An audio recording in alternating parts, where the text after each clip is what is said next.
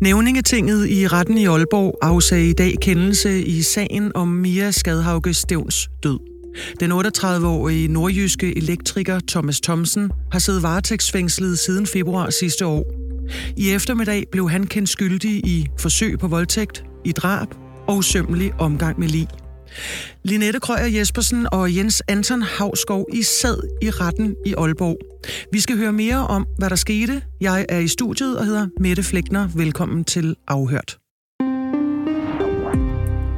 Vi får nogle tips på kriminalreaktionen. Fra forskellige kilder i miljøet. Og det er jo faktisk Virkelig grove forbrydelser, også altså voldsforbrydelser. Hvad ser vidnerne i sagen? Hvem står bag? Hvad er motivet? Ja. Konflikt imellem Forskellige grupperinger. Drab. Vold. Hævn. Hver uge vender vi aktuelle kriminalsager på Ekstrabladet. Linette, i syv dage har nævninger og dommere siddet over for den tiltalte. Du har siddet i det samme retslokale, og I har alle sammen lyttet til hans forklaring, til vidner og til alle de hæslige detaljer, der har været fortalt om. Og dommeren, han havde sagt, at retten i dag ville blive sat kl. 13. Hvornår begyndte folk at ankomme til retslokalet? Ja, vi ankom til retten i Aalborg lige efter klokken øh, 12. Og der stod der en del mennesker, altså tilhører ude foran øh, retsbygningen. Da vi øh, kom ind i retten, der var der sat sådan et skilt op om, at der var sådan et skærpet sikkerhedsniveau, så man ikke måtte have væsker med ind i retten. Jeg spurgte, om det var grundet den her sag, og det øh, vil vagten så ikke sige. Altså han sagde, at det måtte han ikke uh, sige. Men det tror jeg nu godt, vi kan konstatere, at det var uh, derfor. Men uh, vi kom altså ind i retten omkring uh, der uh, klokken, uh, lidt efter klokken uh, 12, men vi blev først lukket ind i selve retssalen uh, godt uh, 20 minutter før sagen den gik i gang, hvilket også er senere, end det har været de andre dage. Så det, der var lige sådan strammet lidt op omkring forholdene, og det var så efter, at vi havde fået sat os, at tilhørende de var på plads. Hvorfor tror du, at, øh, at der var sådan ligesom en, en lidt skærpet indsats omkring det her, som du beskriver? det er jo klart, at det her er en, er en sag, der er omgivet af store følelser, og det er selvfølgelig klart, at de har været opmærksom på, om der var nogen, der kunne komme med nogle udbrud eller gøre noget i uh, takt med, at uh, skyldkendelsen den blev afsagt. Så er jeg sikker på, at det er derfor, at der var det her skærpede niveau. Så kommer tilhørende på plads, I pressefolk kommer på plads, og I sidder der i retslokalet. Hvornår kom den tiltalte og hans forsvar ind? Ja, forsvar Mette Dage, hun var på plads først, og så var det altså ganske få minutter, måske nærmest bare et minut før, at retten blev sat, at tiltalte han kom ind i den samme støde grønne poloshirt, som han havde på i går. Og bag ham, der stod der øh, fire retsbetjente fra Kriminalforsorgen. Så vidt jeg husker, så var der også fire retsbetjente den øh, første dag, men jeg er ret sikker på, at der kun har været to i øh, de øh, forløbende retsdag. Så øh, der stod altså fire fra Kriminalforsorgen. Og så sidder I og venter på, at øh, dommer og nævninger skal komme ind. Hvordan var stemningen i retslokalet her op til afsigelsen af kendelsen? Jamen, den var jo enormt spændt.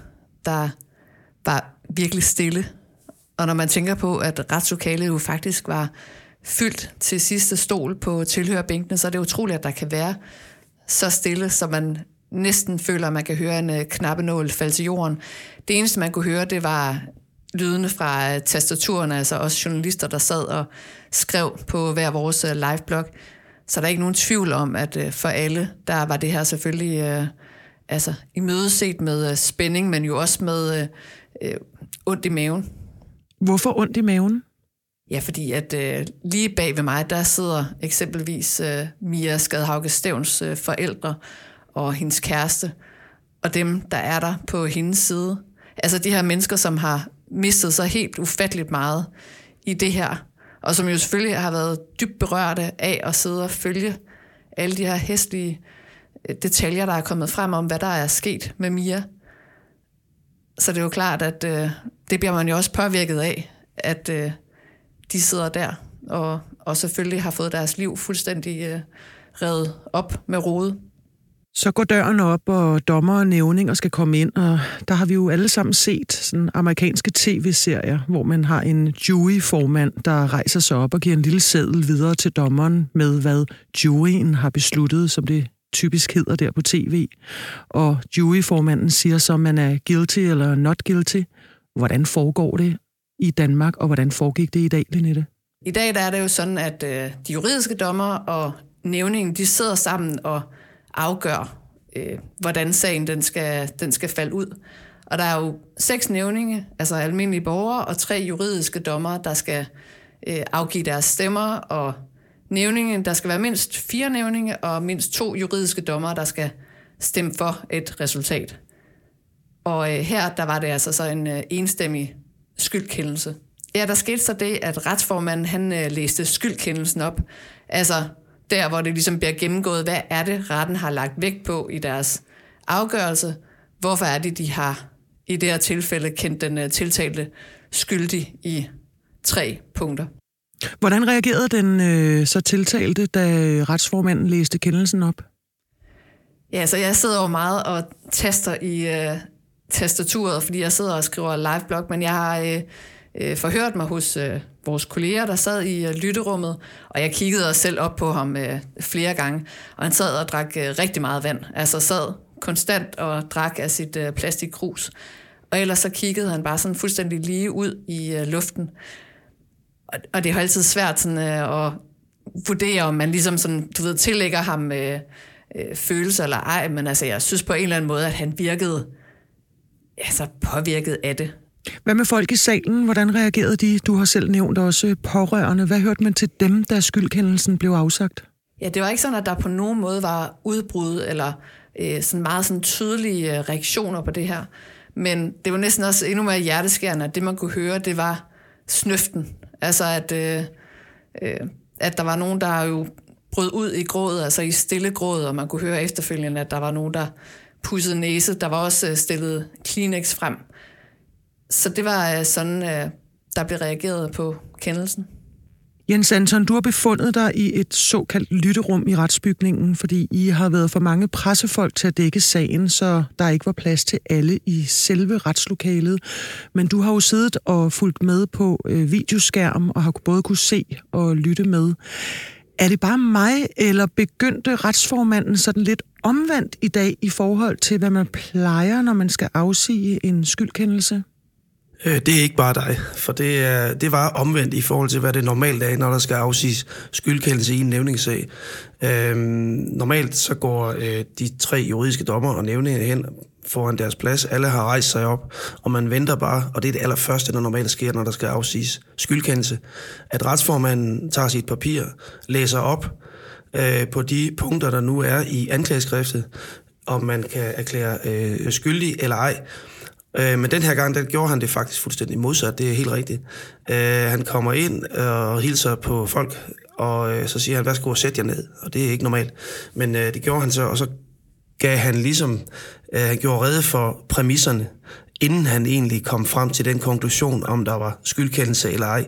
Altså øh, skyldig eller ikke skyldig. Så han tog sig god tid, og det, og det er klart, at øh, når vi øh, journalister sidder derinde, så øh, var der også nogen, der, der, der sad med, med nervøse fingre på tastaturen, for vi, det er klart, at vi skal ikke sende nogle historier ud i, i øh, øh, offentligheden, som, som ikke holder vand, så vi er selvfølgelig nødt til at vente på, at vi har hele sammenhængen.